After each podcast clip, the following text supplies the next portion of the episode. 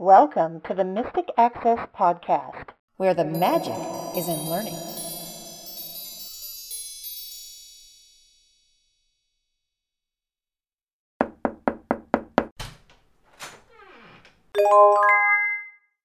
Hello, everybody, and welcome to this episode of the Mystic Access Podcast. I'm Chris. I'm Kim. And I'm Lisa. We'd like to start out by letting you know about some upcoming goodies, and we are excited to share these with you. First of all, we have a very interesting free class coming up. And it will be coming up, as do most of our free classes, on the last Thursday of the month. So it will be Thursday, May 30th at 8:30 p.m. Eastern Time. And this class is called Asking Questions That Get Answers. Now, we're doing a class like this because so often, both with assistive technology and with life in general, sometimes we're going through a problem or a situation that we need to be resolved, and we want to reach out to someone who we think can assist us with a resolution, but we really are very frustrated and very confused and very overwhelmed, so we might not be asking quote, the right type of question, quote, that will get us an answer that will assist us. So, what this class helps us to do is to clarify what are good questions to ask when you're running into a problem with your, for instance, your assistive technology. Or what kind of questions can you ask that will help you to learn more and boost your confidence as you're learning to use a new piece of equipment. We're kind of looking forward to teaching this one because it's a little different and it's not related specifically to one piece of assistive technology. So we think a lot of you will be able to benefit from it. We're really looking forward to sharing this content with you. I kind of came up with this idea because I saw some commentary on Twitter, and then I had a conversation with someone. Somebody asked questions on Twitter, and then they got kind of bent out of shape a little bit that their questions weren't answered. And I could tell why they weren't answered because they weren't very clear. You didn't even know whether they were talking about a phone or a PC or a tablet or whatever. And then someone said to me one time recently, you know, it seems like when this person asks his or her questions on social media or on a list, that people are in a hurry to answer. And I ask questions that are about similar things and no one answers me. From where I sat, to me, it was not a situation of person A is more popular than person B.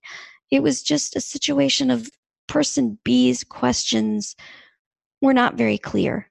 And so we hope to really kind of demystify that process. I mean, it would seem like it shouldn't need to be demystified because well, everybody asks questions, but there are ways to ask them effectively. We're also going to deal with a situation that I've found myself in where you're really new to something and you're really overwhelmed because you're frustrated and you don't even know what you don't know. I love to search for things, but I've had a few times in my life where I didn't even know what to search for, how to start learning.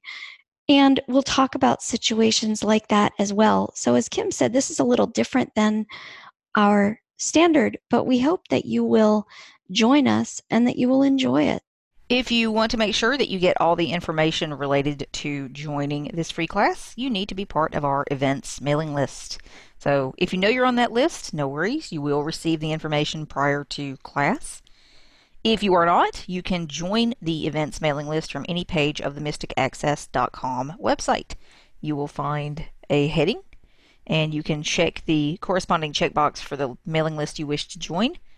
For this one, you will need events, and we will send you the event. We have a free event every month. Speaking of events, the past event that we had was on dating in the digital age and that was a direct event because one of the three of us put out a book on that topic, and you can purchase that book from National Braille Press. It is called Dating in the Digital Age, and I'm going to let the author explain what it's about. Well, I'm very proud of how this actually turned out for one thing, I was not really expecting to write this book.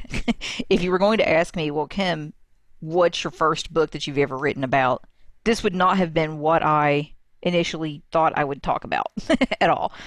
I've always been someone who has been interested and passionate about writing and have always wanted the opportunity to write a book, but this was kind of an interesting experience on many levels because this was not what I was expecting to do. However, when this came about, it became a very exciting project.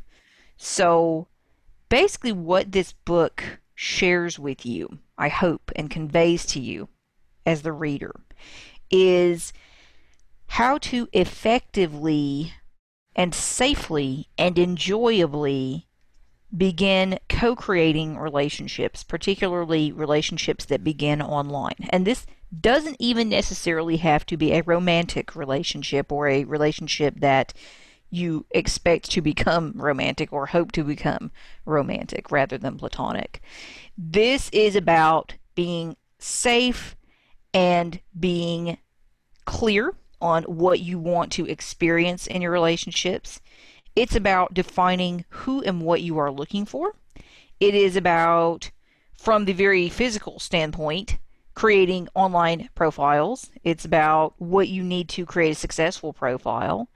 But on a deeper level, this is about how to be physically and emotionally safe while also really learning as much about yourself as other people as you are experiencing and creating relationships online or searching for relationships online.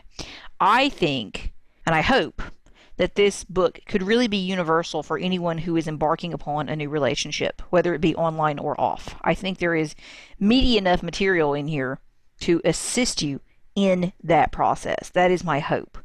On one practical level, there are three dating websites that are discussed in detail as part of the book.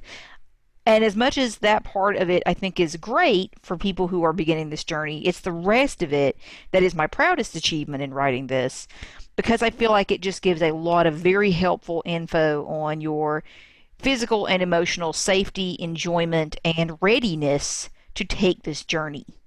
I read this book and enjoyed it very much. I am currently not actively looking. However, if I were, I would not want to do it without the aid of this book on several levels.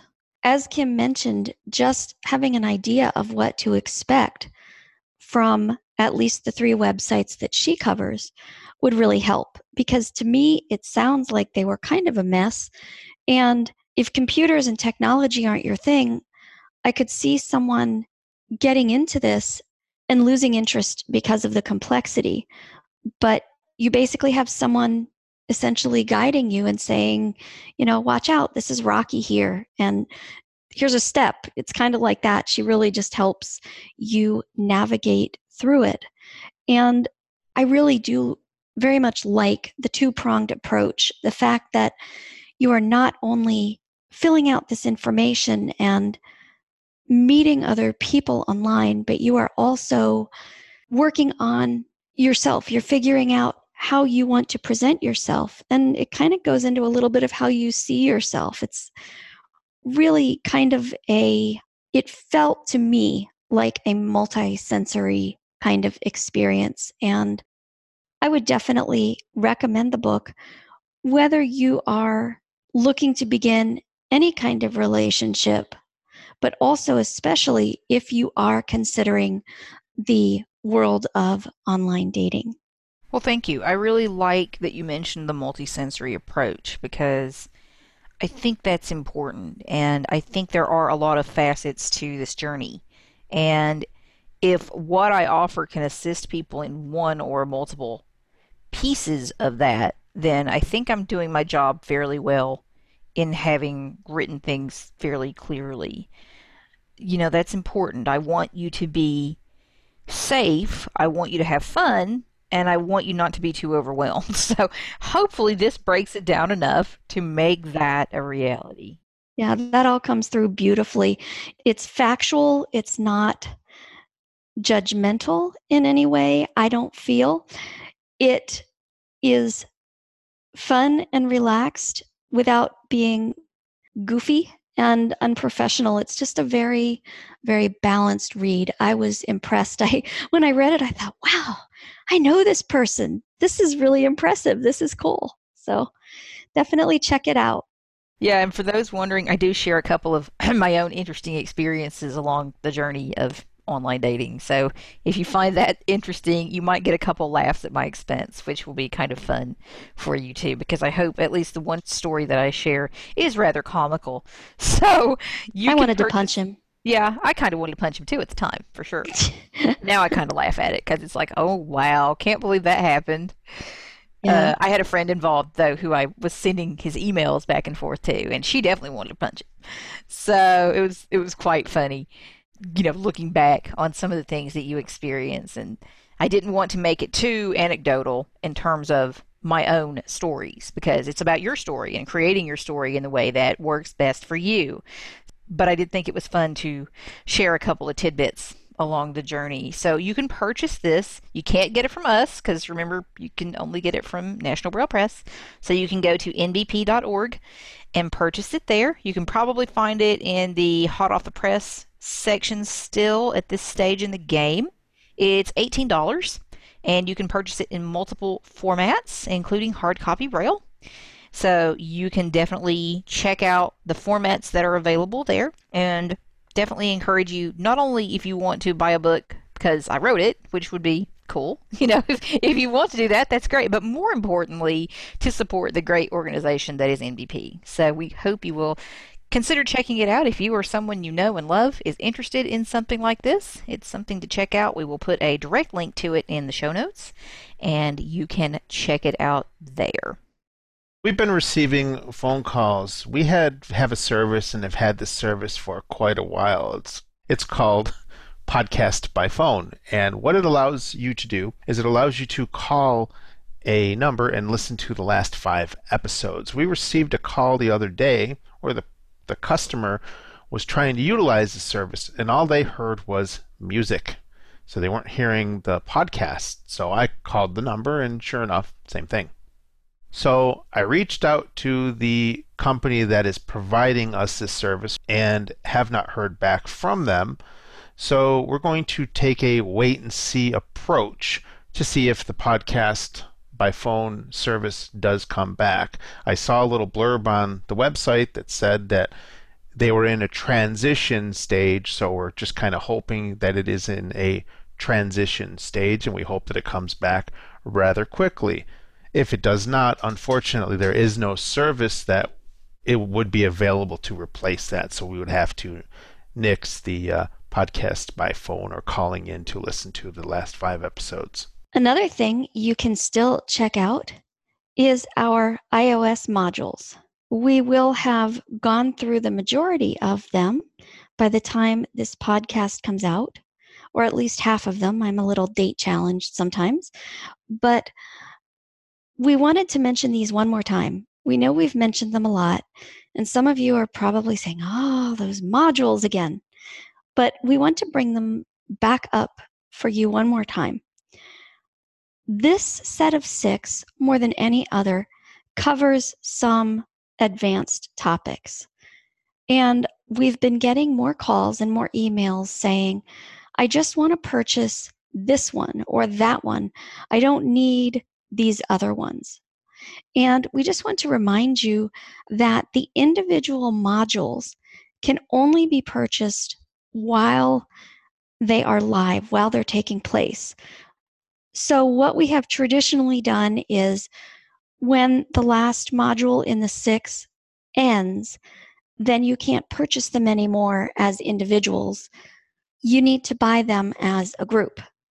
However, because of the specialized nature of these and the fact that more of you seem to want them as individual modules, we're going to extend the deadline and we're going to allow you to purchase these only, this last set, as individual modules through June 30th. So, July 1st and onward, you'll have the opportunity to purchase them in a bundle. But until then, if you only want two or three in the set, you can purchase them.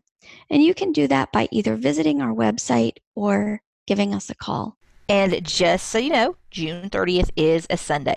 So you've got until the end of day on Sunday the 30th to make your individual purchases of these materials. And one other thing to remember is even if you're listening to this and you're thinking, oh, the first module is one I really want and it's already happened live, don't worry, you can still get it. So any of these six you can get up until June 30th. We will make them available to you.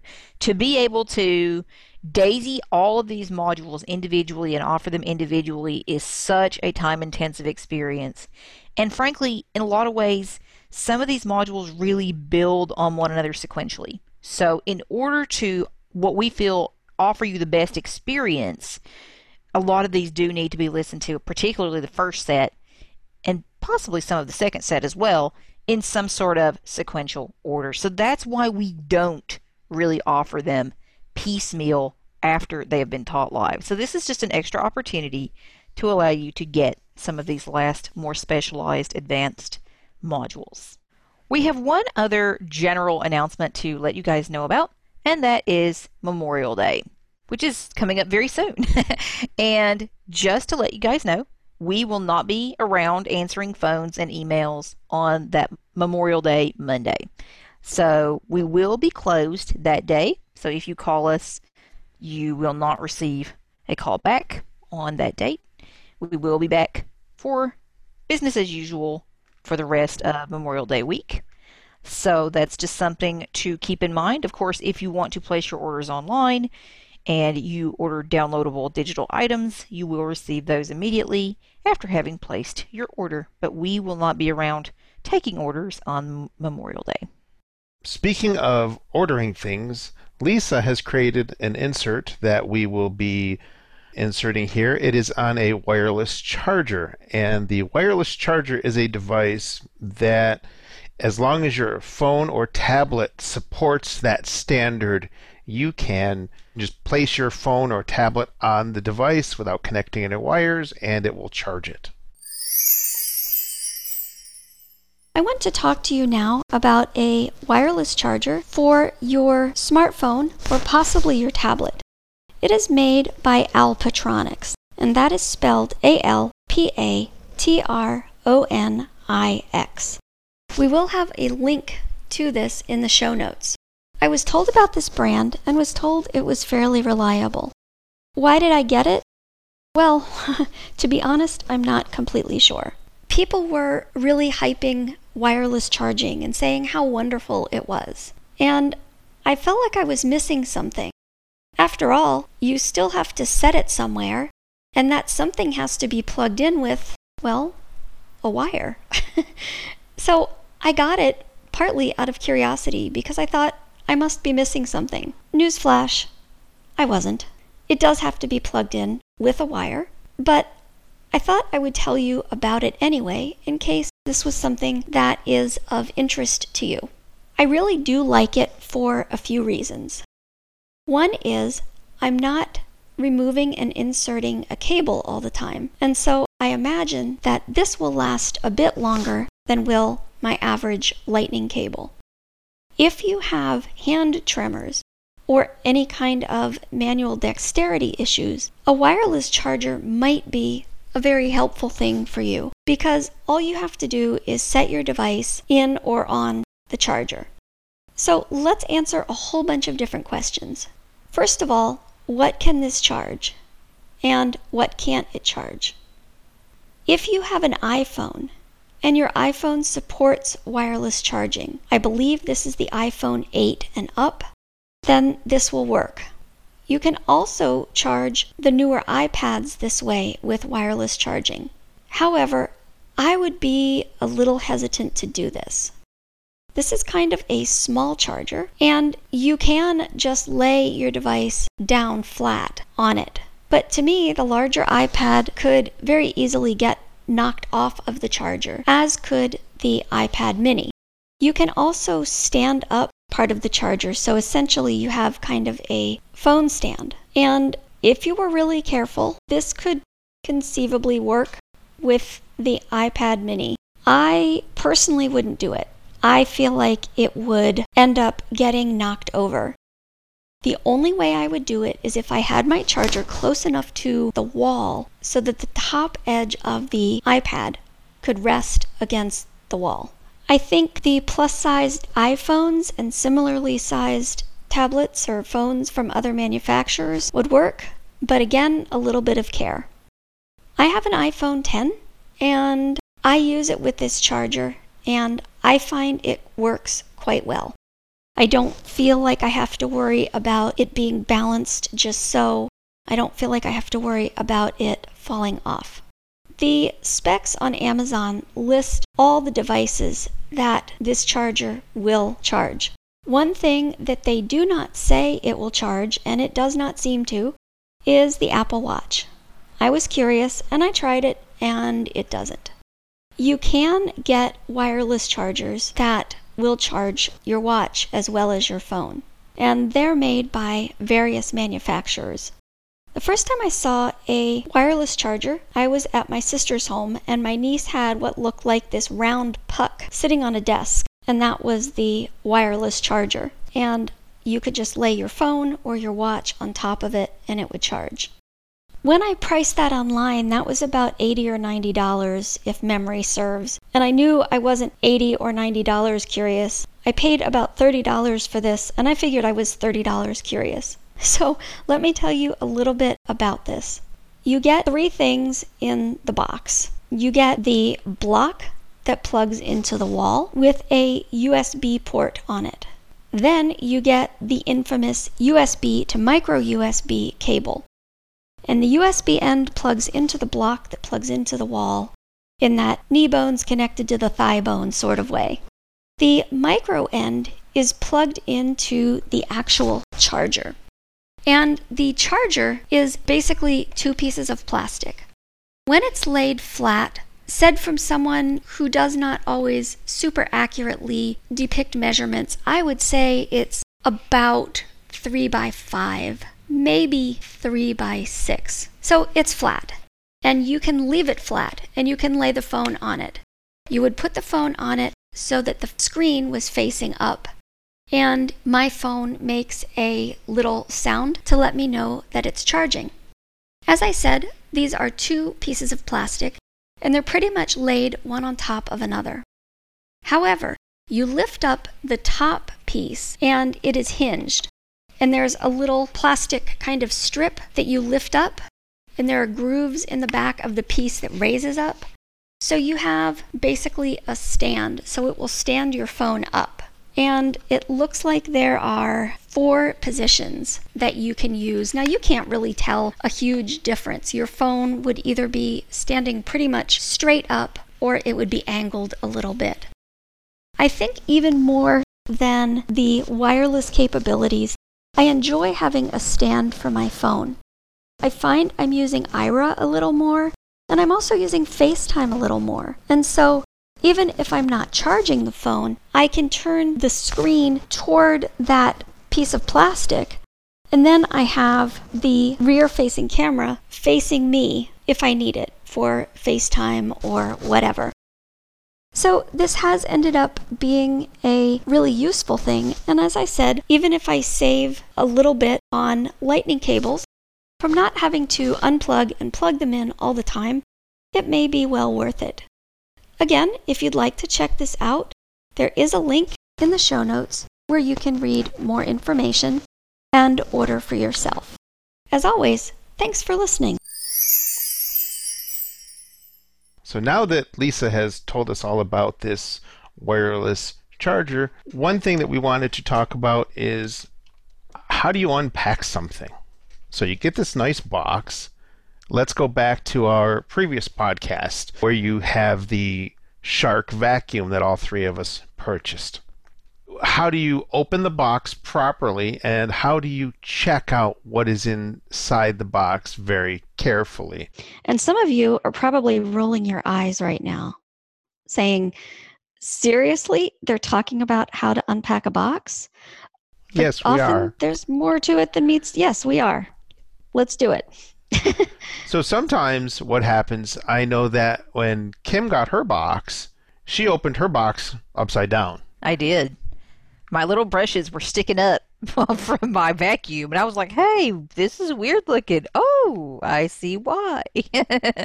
and that's not a big deal. I mean, No. how you open the box isn't really a big deal because we've all done it. You know, the the vacuum is upside down or instead of right side up, and when you're unpacking it, what you really want to make sure is did you get all the right components? I almost didn't. You Yeah. almost didn't. And it's really hard because you can have great big pieces like the actual shark vacuums, and then you can have little pieces that you could fit a dozen of them or half a dozen of them at least in your hand. So it's really important that you get everything out of the box. Sometimes it will look like you've gotten it all, and then there's this little piece of cardboard that's folded, and oh, look, there's more in here. And I had an incident the other night. Actually, I had to get a new keyboard, and I got a wireless keyboard, and this was a brand I had gotten before. So I knew what to expect. I knew there was going to be a tiny little dongle in it. And I never did actually find the dongle in the box. As careful as I was trying to be, I was unpacking the keyboard, and several feet away, I heard ping, and that was the sound of the dongle flying off for parts unknown. So it really does help to know what you have in the box. And to me, anyway, this is a little bit common sense. So, for example, if you're ordering a wireless keyboard, you need to know that you're going to have some way to connect it. So, a dongle is a good bet. If you're ordering a wireless charger, you're going to have the actual unit and probably something to plug it in. But there may be times where you don't know. Like our sweepers came with these little side brushes that had to be attached. And the best way to find out about that kind of stuff is to look at your order. Now, in a perfect world, and when I do this, I'm probably a little more proud of myself than I should be. But when I order something, I will make notes on it. So I'll look up and make note of the information that says what's in the box, or I'll download the user guide. And so that kind of gives me an idea of what to look for. Yes, you can also reference the product page that you ordered from if you ordered online, and that should give you all the information that you need. So a bookmark to an online page may suffice as well as note taking. It just kind of depends on your own personal style, what you want to do. Sometimes you can refer to the page directly from your order receipt as well. It'll give you a link back directly to the page from which you ordered that particular product. So you can see its information directly online.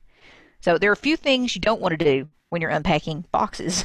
You don't want to just immediately begin throwing boxes away because you might inadvertently have little parts and pieces of product. Cables are notorious for this. They'll hide it in little compartments in the box, perhaps underneath where your product itself is sitting. that yeah, happens sometimes, right. Sometimes you'll find a hole Yes. that you can put your finger in and lift up, and there are your cables. Sometimes documentation, print documentation, is even in that little area there. So you might see the pro- the device, and you're so happy that you got the device, and you pull it out and you're playing with it, that you forget to get the cables out or forget to get something else out. That might be in that little crevice or cubbyhole or whatever within that box. So sometimes exploring the box is also a good idea and pull that thing out make sure you're getting cables because it might be a proprietary cable although you don't really see those that much these days of having a proprietary thing to charge your said device but it could happen It could happen.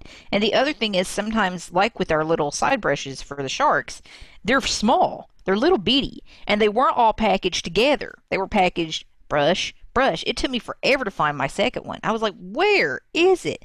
And there's so much packing material in the box that it can become a bit overwhelming to sort through everything. So you do need to be methodical in your searches of boxes as well to make sure that everything is where you need it to be. So I tend to make little piles of things as I am taking them out of boxes just to make sure that all my ducks are in a row and all my items are present and accounted for. I know somebody who used to, probably still does, when they opened up a package or a box, they would put it on their bed so that they knew that anything that was on their bed was part of that package at the time. You could do that with a table or anything like that. Or you can have two surfaces, especially if you have something with a lot of packaging. Sometimes what I will do is I'll unpack things on my bed and then I will set the components on a desk or table or something. And that way they're separated from the packaging and I can very kind of systematically, methodically go through because I I have missed stuff and I've had near misses. I've had times where I threw out a box and then I had to go get it back because I realized, oh, I missed this because it's not necessarily all together in one place. Kim and I have a set of headphones that we both have. And these are Bluetooth headphones, and they're also, you can connect them via a wire. So I thought, okay, well, I can just use my nice six foot cable that I have been using with other pairs of headphones and just use that wire and not worry about the cheapy wire that comes with the headphones that we both have. So probably about four or five months later, I said to Kim, I says, "Can you plug in a regular wire?" And she said, "Oh, I think I can." Blah blah blah. But to make a long story short, it's a smaller jack. It's not a three and a half millimeter jack. It's a proprietary jack, and um, because I no longer had the box, probably threw out the wire because I probably threw out the box. I no longer had that wire, so I had to go scouting online to find a replacement wire so that I can use these nice headphones with a wire.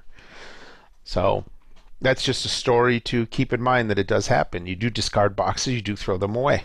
It does happen. And one of the reasons we're talking about this topic now is it's kind of pertinent for those of you, particularly who are going to conventions perhaps, and you're going to be bringing stuff home.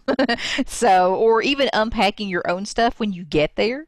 So, it's kind of important, even in your own packing, to make sure that you put things where you know you're going to be able to find them. There's nothing worse than being somewhere and looking for something that is absolutely necessary to your stay and realizing did I forget it or did I just pack it in some stupid place that I have no idea where it actually is? So you kind of have to be methodical because otherwise you could lose something or misplace something for a long period of time and have no idea where it is and be in a world of hurt later. So when you are bringing home your goodies from conventions, for instance, or having them shipped back to you, you will want to make sure that your investigations of boxes, bags, and envelopes are thorough in order to make sure that you get everything that you paid for. And you know, there's also a difference between unpacking a single item and unpacking a box with maybe a few things. Maybe you've ordered from a company and you ordered several little things. To me, this is more obvious, but you also just want to make sure that everything you ordered is what you get because some of those boxes are so full of packing peanuts or packing paper or whatever that it can be really easy to overlook stuff. And sometimes the shippers actually overlook stuff. I received they a do. package from somebody that I purchased one of, and I literally got two of, which was not nice because then I had to contact them and say, okay, let's resolve this issue. But it does happen. So or you want to make sometimes sure. you'll receive half a product. Right. You're supposed to receive one. That's unfortunate. And sometimes sometimes it's a mistake. Sometimes you can have someone look at your packing slip and it will say uh, shipment one of two. But often you'll also see that reflected in an email. Absolutely. If you get two shipments, there's one place that I order from regularly, and one time, which was very unusual, it did say box one of two. and I was like, oh, so I knew to expect two boxes. And interestingly enough, they came on the same day, but by then I knew what was in them. So you do need to be diligent about reading your information and knowing what you are supposed to be getting in case there are discrepancies once it shows up. The other thing we were talking about packing materials, you may, depending on what's in them, if you've got something fragile, obviously you don't want to do this, but if you know you're missing something, you may just want to take them out and give them a little shake and see if what you're missing will appear because as we were saying, packing materials can become very, very overwhelming depending on what's in your box. I got a new computer the other day because my computer went poof very spectacularly and suddenly. And so I was without a computer for a week and a half. That wasn't fun. And when I received it, the packing materials were huge. So I was very grateful that I was not receiving anything other than the computer and its cables because I had probably I don't know, five yards or so of bubble wrap that the computer was wrapped in. So I was gr- very grateful that there was nothing small in there that I had to look for because it would have been loads of fun to find it. oh, that beats those molded pieces of foam, though. Oh, yes. I've had to return stuff, and it's like a puzzle for the criminally insane trying to fit it back in the box with those pieces of foam. Yeah, good luck. Yeah. you can never get anything in a box the way it came out, ever. I don't think. I don't think. There's one more thing regarding unpacking that I want to mention to you. And if you have neuropathy or problems with manual dexterity, you might even want someone to check this for you. And this has to do with little membranes that are sometimes on things. They can be over screens. I once had a microwave that had one of these little membranes on it. And I didn't realize it. The person who helped me mark it didn't realize it. But as time went by, it started to peel, and all my lovely marks went away because they weren't on the microwave, they were on the little membrane. Also, sometimes those membranes cover speaker grills on audio, or they cover fans that really should not be covered when the device is in use. So you want to carefully, tactily explore anything that you get to make sure that those little membranes have been removed. You know, that's a very good point. When I got my Echo Show and we did our unboxing and it's in our it's in our downloads or something, it's somewhere on the website and I remember saying, This thing is supposed to sound good, but it sounds like garbage. And in the recording, I found those membranes and pulled it off, and it immediately sounded so much better. And, and things like TVs and electronics are notorious for those these little membrane things that you just kind of unpeel and take off and you want to make sure that you have that stuff off before you plug it in because obviously, like Lisa said, they're not anything that you should be you should have on the device when you know when plugging it in or using it. On the other hand, don't get so deeply into unpacking mode that you do something stupid. I did this the other week. I got a little device and there was a battery in it. I forget the name of the battery, but it's a flat kind of battery like you would see in the older flip phones and it had this plastic around it and there was a tab on the plastic. And i've seen these before. You just pull that off and you you take that plastic off the battery. And i started to do it and the plastic didn't really come off and i thought oh well. And i was more interested in hearing Removing the device the and seeing how it worked. And well i was trying to remove the whole right. outer wrapper yeah. Yep. as it turns out I should not have removed that tab. Now, and thankfully, the times I would need to do this would be very rare.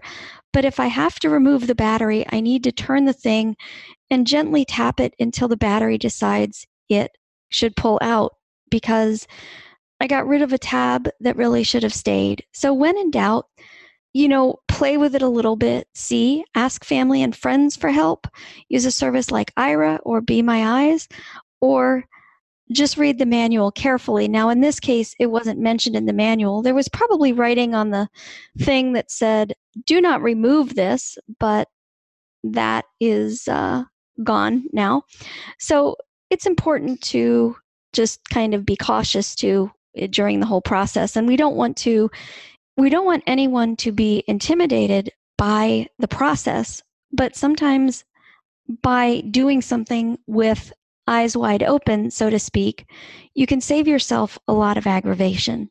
And Lisa mentions services like Be My Eyes and or Aira. You can also use services like Zoom if you have that. You can use FaceTime with your friends or family. You can use Skype, basically anything that you can Google Duo. right that has a camera and a video feed.